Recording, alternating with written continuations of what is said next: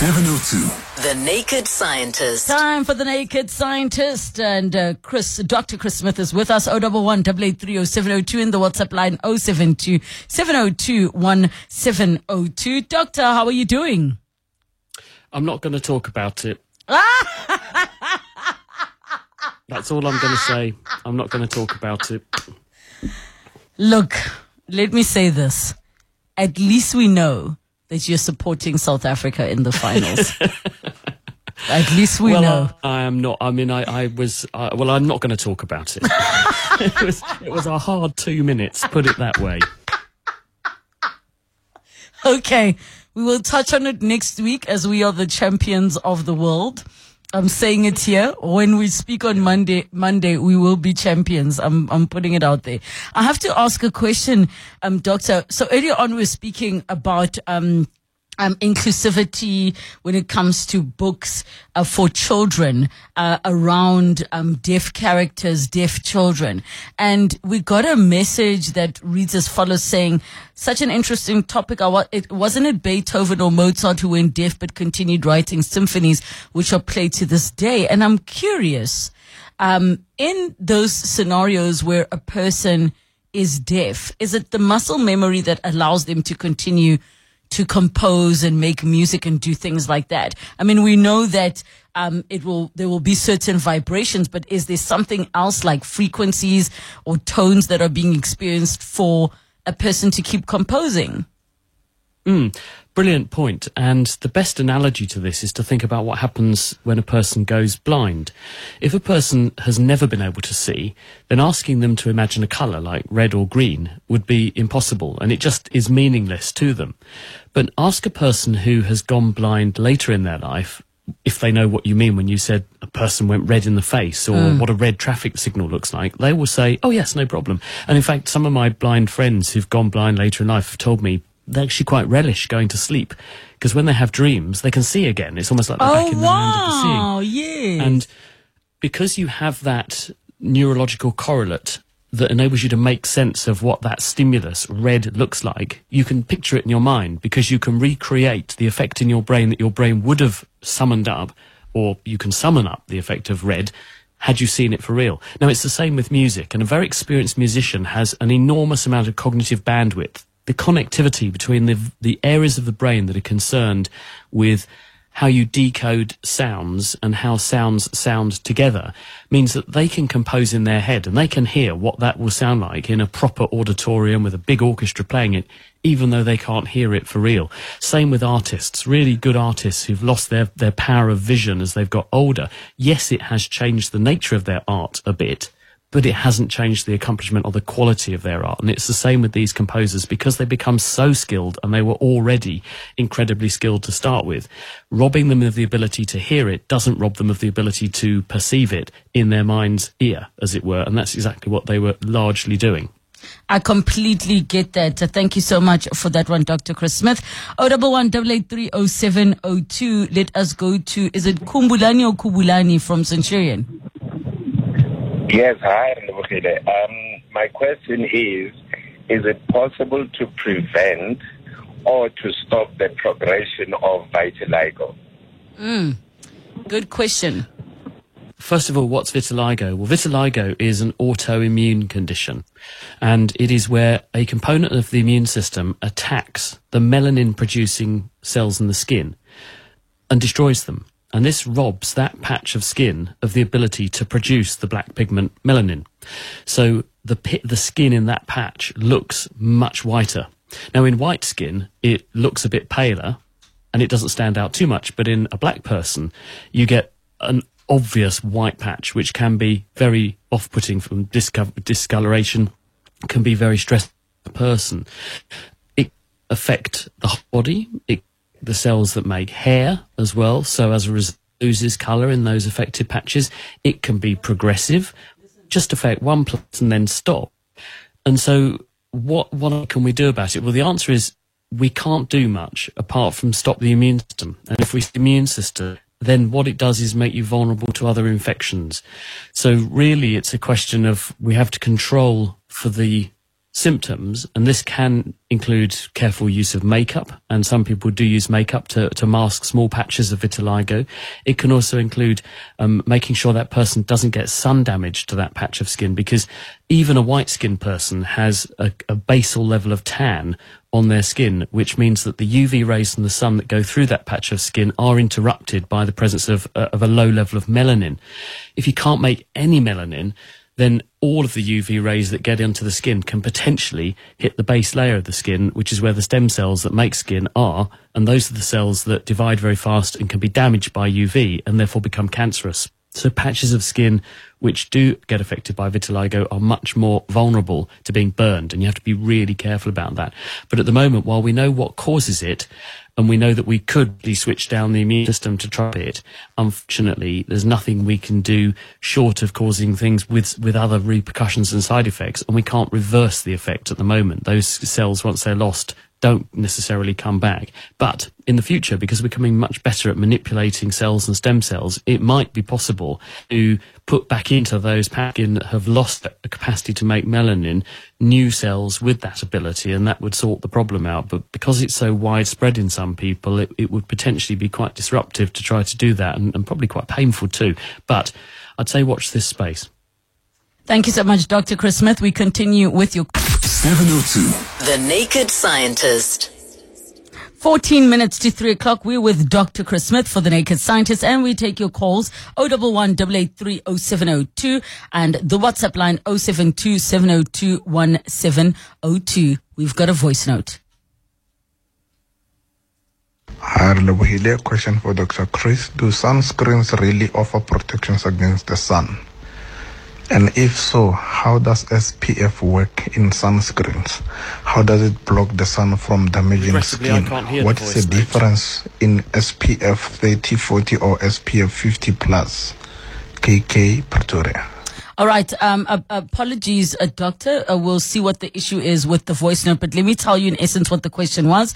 The question was, how does, um, um, do sunscreens actually work and offer protection against the sun? And if so, how does it work with the SPFs? How does it block the sun from damaging the skin? And the difference between S- SPFs 30, 40, and 50 from KK in Pretoria. Hello, KK in Pretoria. The answer is sun cream definitely works and it does protect your skin. What it's protecting your skin from is the thing we were referring to just now, which is the ultraviolet component of sunlight, which has the potential to burn skin and damage the DNA of cells which make new skin, the stem cells, and can cause them to become cancerous. And that is why we use sunscreen in order to reduce the risk that UV damages the skin sufficiently to produce a potential cancer. How does it work? Well, most sun creams work by using tiny particles that are capable of, of interrupting the ultraviolet rays before they get to the skin surface. So it's almost like a chemical shield on your skin. One of the most common uses zinc nanoparticles, tiny particles of zinc oxide, which are so small they are down at the same size as the light waves that are ultraviolet. And when you've got particles that small, they very powerfully absorb the very high energy ultraviolet waves, but they don't affect the light from other colors going through. So this is why you can still see your arm when you put the, the cream on. And they basically turn the energy in the ultraviolet light by absorbing it into heat, infrared, and this is harmless to you. So although you'll get warmer, it won't actually allow as much ultraviolet to get through into the deep layers of skin where it could do harm. What do the different SPF or, or protection, sun protection factors mean? Well, they're a, gu- a gauge or a guide to how good that sun cream is at absorbing ultraviolet rays. So the higher the SPF number, the more ultraviolet it will screen out from the rays that are hitting you. And therefore, in theory, the longer you can spend in the sun to get the same equivalent dose as if you weren't putting any sun cream on. So they don't stop all of the ultraviolet, they merely slow it down in terms of how much is getting through and therefore the cumulative dose that you're seeing in your skin over the course of being outside. So the higher the number, the more you're soaking up of the ultraviolet and therefore the longer you have to spend in the sun proportionately to get that same dose. But there's always a wrinkle in this, including in the skin. And that wrinkle is that we miss bits We don't apply these things evenly when we put them on. We wash them off if we go in the sea or the swimming pool and we forget to put them back on again. And as a result, there are always going to be Achilles heels, backs of ears, corners of your arms, under your chin, where you still get sun burn and you have to be very, very careful. So it's a good way of reducing the risk of, of damage and the photo aging effect, but nothing is perfect. So the best thing to do is make sure wear a hat, do put the cream on, but do limit your exposure to the sun in the hottest parts of the day. And this will reduce the rate at which your skin ages and you will also reduce the rate at which you are likely to develop the sort of damage that could put you at risk of skin cancer. Thank you so much, KK, for that question. Let's go to Reyes from Randburg. Hi. Anna, how does lightning form? Oh, um, is your name pronounced Rais or Reyes? Reyes. Rais. Nice to meet you. How old are you? Seven. Seven. Okay. So uh, ask that question again. How does lightning form? How does lightning form? Good question, Rais. The answer to this one is in clouds. And up in the sky, where you have a cloud, a cloud is made of lots of particles or ice crystals because it's very high and very cold up there. So you have hydrometeors, these ice crystals, in the cloud jostling around against each other because there are currents of air rising from the warm ground below, pushing upwards, and gravity is trying to pull these ice crystals and particles down. So they're continuously being jostled about, pushed up, falling down, pushed up, falling down. And as they do that, they rub against each other. And we don't exactly know how, but they build up a static electric charge in the course of doing that. And the big particles end up at the bottom of the cloud and go negative, and the smaller particles end up at the top of the cloud and go positive. So what you've got is the cloud behaving like a giant battery in the sky. And the accumulation of negative charge at the bottom of the cloud causes the effect that the ground below can see that voltage and the air, when the charge becomes sufficiently high and the voltage becomes sufficiently high, the air breaks down and forms a conductive pathway down to Earth through which all of that charge is then dissipated down into the Earth's surface. And so the negative charges flow from the cloud down through the conductive bit of the air, which is a thin streak of the air, which is where the lightning forms, and it equalizes the charge between the cloud and the earth. And as it does so, a huge current flows through the air, making the air extremely hot. And because the air is getting extremely hot, it glows and you have bright flash lightning. And this heat causes the air to expand and get much bigger, but it does it so quickly because it's six times hotter than the surface of the sun that the air can't get out of the way fast enough and the air rams into the air next door to it, causes a shock wave, and the wave is what the thunder is. And you hear the thunder come after the flash because light travels much faster than sound. So you get a flash as the electricity flows, the air gets very hot, it expands, causes a shock wave, and then you hear a rumble of thunder. All right. Thank you so much, Rais, for that question. Uh, um, Irene in Paulshof says, Dr. Chris, is it possible to dissolve a blood clot by taking a blood thinner such as warfarin or warfarin? Yes, that's actually what we do.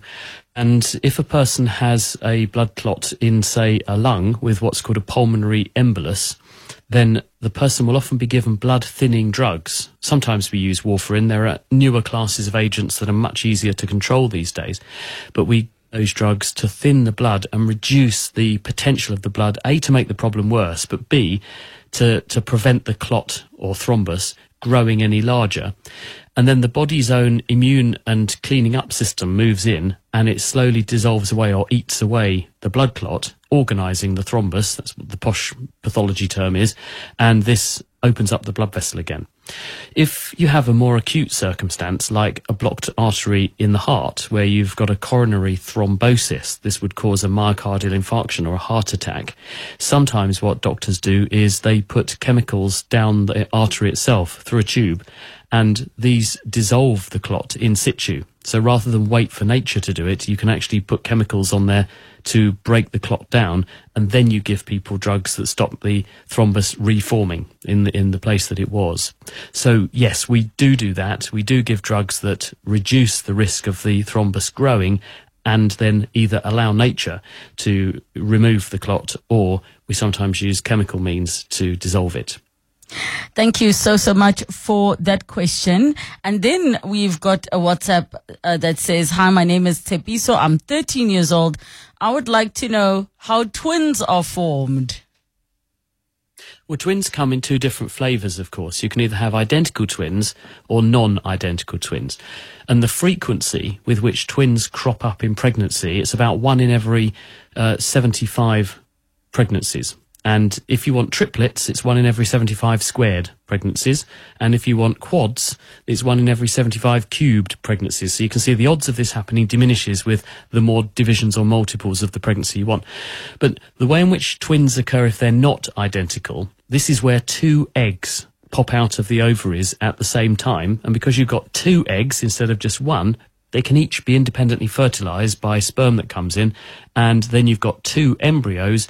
They will float down the fallopian tubes and settle into the uterus, and both turn into a baby, and they grow at the same time. And luckily, the, the uterus is able to cope with multiple pregnancies at the same time. With an identical twin, what happens there is that one egg comes out of the ovary, it gets fertilized by one sperm, but then for some reason, which we don't understand why, the embryo divides. So as it's forming, it splits in two. And this produces two embryos from one because there's something special about the cells in a very early embryo that they can, if you remove some of the cells, because they have all the genetic information there to make a baby, they just make more cells to make up for the fact that they've lost some. So if you split an embryo in two, at two particularly identical embryos, because they've got exactly the same DNA that was in the egg that got fertilized by that sperm. And therefore, you have two independent babies, but they grow as two separate individuals sharing the same DNA. Now, depending upon how they separate, sometimes you. Search the web for that. Uh, Siri is so rude. I don't know. I just got a, I just got uh, some kind of text message. But depending upon how they separate, you sometimes get them sharing a bag, the membrane they're in, or they will they will completely separate, and this is called being monochorionic or dichorionic identical twins. But basically, it's because the embryo gets separated right early on at the beginning of their conception. Dr. Chris Smith, thank you so much uh, for answering all of those questions. And thank you to the young folks that listen to 702 and get their science related questions in on The Naked Scientist. We're back together again next week, Monday.